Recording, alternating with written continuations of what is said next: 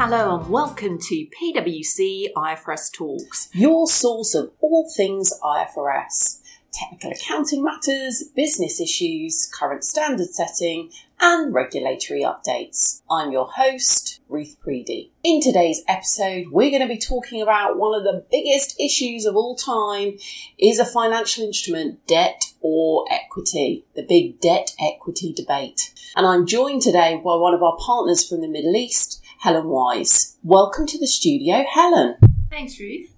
Okay, so let's start just understanding why this is such a hot topic. Why is it such a challenge? Depends on how much time we have to discuss the topic today. it Only is a- 20 minutes. it's a really challenging topic. It's relatively straightforward if you have a vanilla debt instrument, and generally ordinary shares are also quite easy. But it's that part in the middle that gets a bit complicated, and that's what really makes it one of the most complex areas under IFRS today. and why is that so important? Well, it is really important to get the classification right in the financial statements for many reasons, because it determines how it should be recognized and measured in the financial statements. Now, you can understand if it's a debt instrument, it could cause quite a lot of volatility in the income statement. You'd have higher interest charges. More importantly, if it is debt, it actually impacts a lot of the key ratios that investors look at today. So if you think about your debt equity ratios, leverage ratios, interest cover, all those liquidity ratios, getting those wrong could have quite a significant impact. And those are key things that investors look at today. Yeah, so it's not just recognition and measurement is very different, which impacts your P&L. It's actually, well, this could affect, you know, what my investors look at, what my lenders look at, and all those sort of things as well. So it's a wider implication.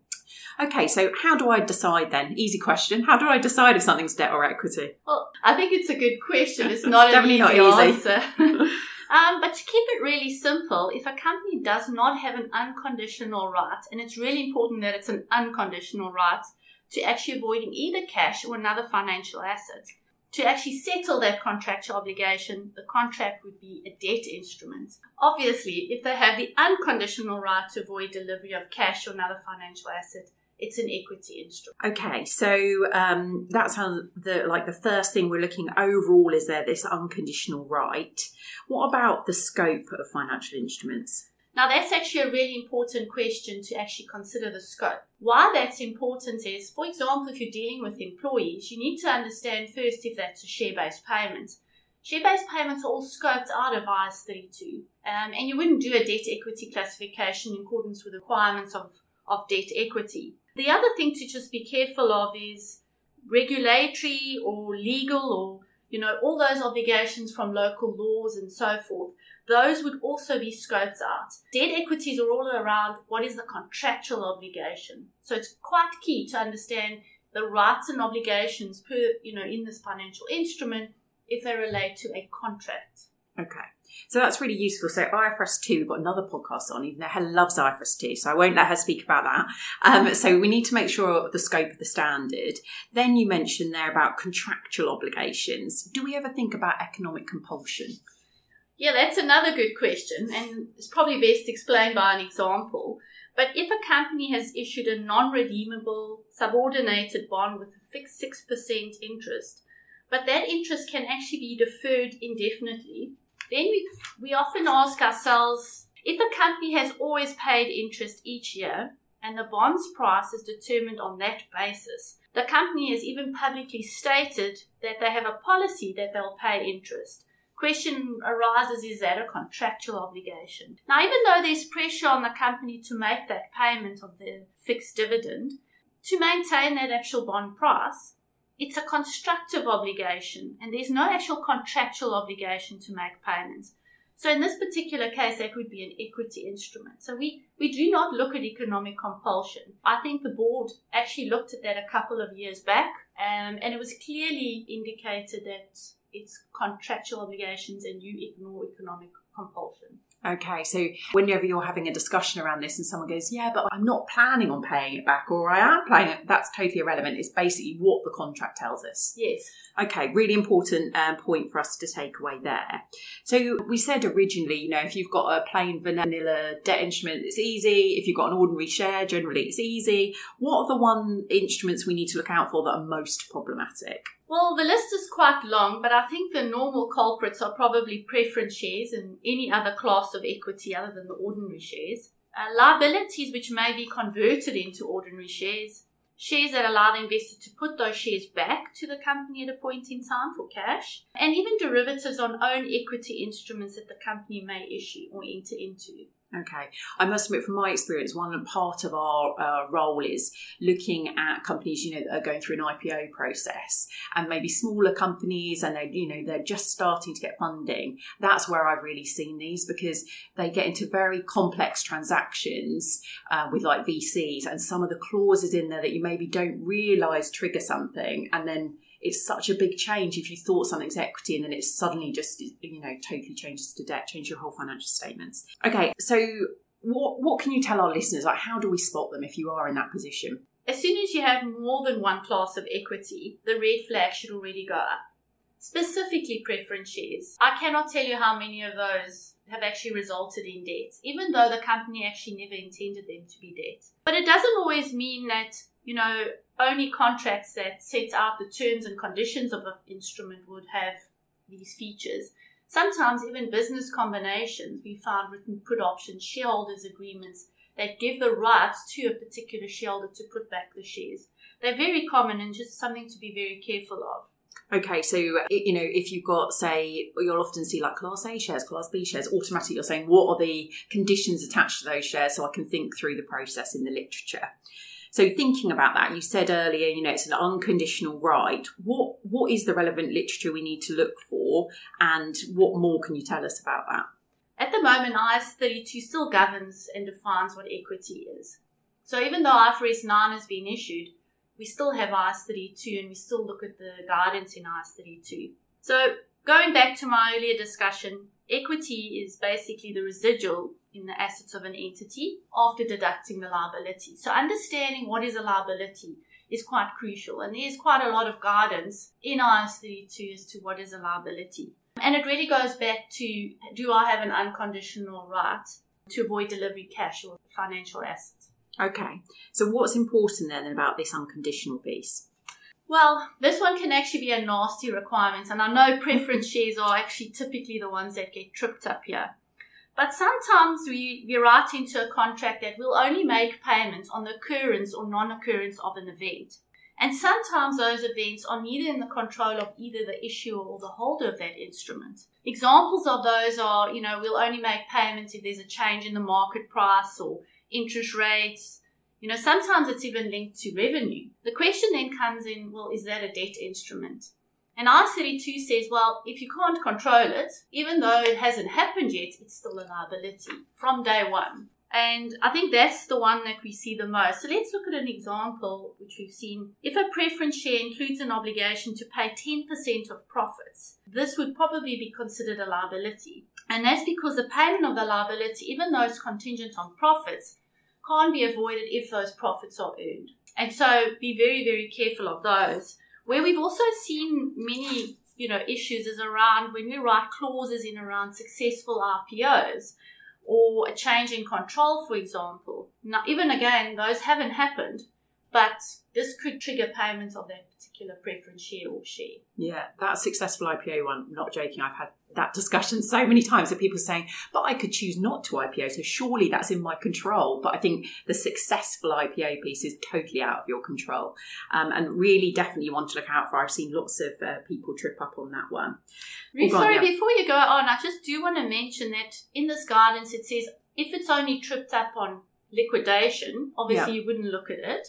But there's another requirement that says, well, it also, if it's non genuine, you would actually ignore that clause.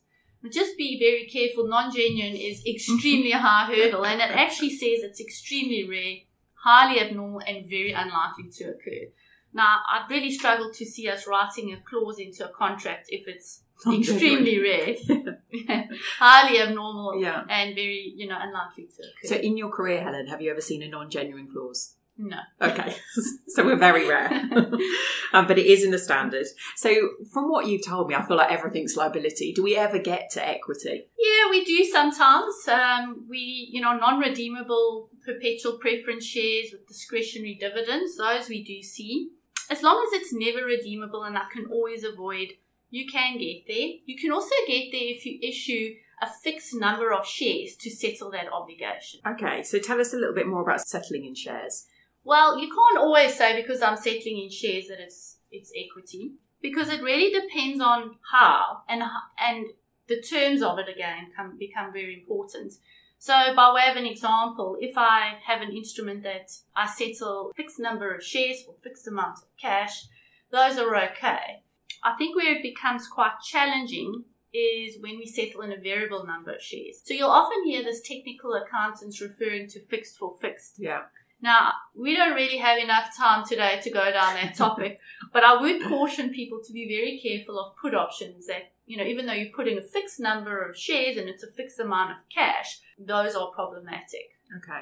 And that's almost just to give the listeners a little bit, it's like you're sort of using your shares as a currency and therefore you trip back into liability accounting. Yeah, so the, the one set of guidance is obviously the written puts and forwards on your own shares. Yeah. And those are, you know, monsters We could have a whole other podcast. we definitely can.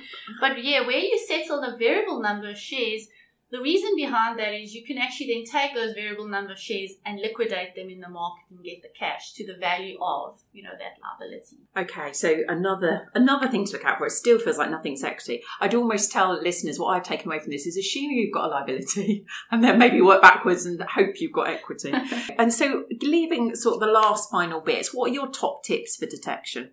Okay, this is going to sound like a cliche, Yeah, but in this particular case, the devil is really in the detail. You honestly miss one clause and you can get the classification incorrect. As I mentioned up front, it's it's not something you want to get wrong, to be Yeah. honest.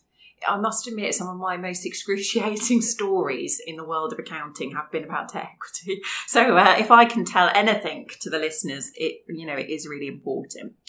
So, all of this we talked about IAS thirty two. IAS thirty two isn't going anywhere with the introduction of IFRS nine, but is the board doing anything in this area? Well, I think we all acknowledge it's really tricky and it's something that the board has actually picked up as a project. We're anticipating a discussion paper on FICE, as we refer to it, and FICE stands for Financial Instruments with the Characteristics of Equity. We should receive discussion paper, as I mentioned, in the first half of 2018. And the board has already discussed a lot of this FICE project and made some key decisions around the approach that's going to be used. But obviously, you know, it is only a discussion paper and it's subject to a lot of change. We're really looking forward to the outcome of this project. Okay, even the title, Financial Instruments with Characteristics of Equity, is a mouthful. So I'm really looking forward to reading the discussion paper. But I must admit, even looking at the board agenda, it's been discussed for a long time now, hasn't it? So really hope that uh, helps us in this tricky area. So our parting thought, you've given us some really good things to look out for in terms of classification. Once we've decided if it's debt or equity, then how difficult is it? Is that easy? Well, I think if it's equity, it's easy. Yeah. Because Stick it in it's there. you never remeasure it. Yeah. Uh, debit, cash, credit, equity. yeah. But if it's a liability, then you land up in IAS 39 or IFRS 9. Yeah. And so you then get into the recognition and measurement thereof in that standard. And as you know, that's not always that easy. So from a liability perspective, remember we still have embedded derivative guidance on debt instruments we need to consider. And those would need to be accounted for separately. I guess what I would really like to say to the listeners today is it's probably best to consult on these matters. Yeah. Perfect. Thank you, Helen, for joining us. So, a little bit of a wrap up. What I've taken away from today is, you know, lots of things are debt. So, we're in the scope of IAS 32. Just check, first off, you're not in the scope of IFRS 2. And then look at do you have a control over being, uh, be able to pay the cash? So, is there an unconditional right uh, to avoid the cash? Um, otherwise, you've got a liability, and even when the measurement of that gets tricky, so embedded derivatives. Well, again, we've got a whole podcast on IFRS 9 you can listen to. So thanks for joining us. Any, if you'd like any more information on that, please visit our website on pwc.com forward slash IFRS. I'm your host, Ruth Preedy. Happy accounting. The preceding programme was brought to you by PricewaterhouseCoopers LLP. This content is for general information purposes and is not a substitute for consultation with professional advisors.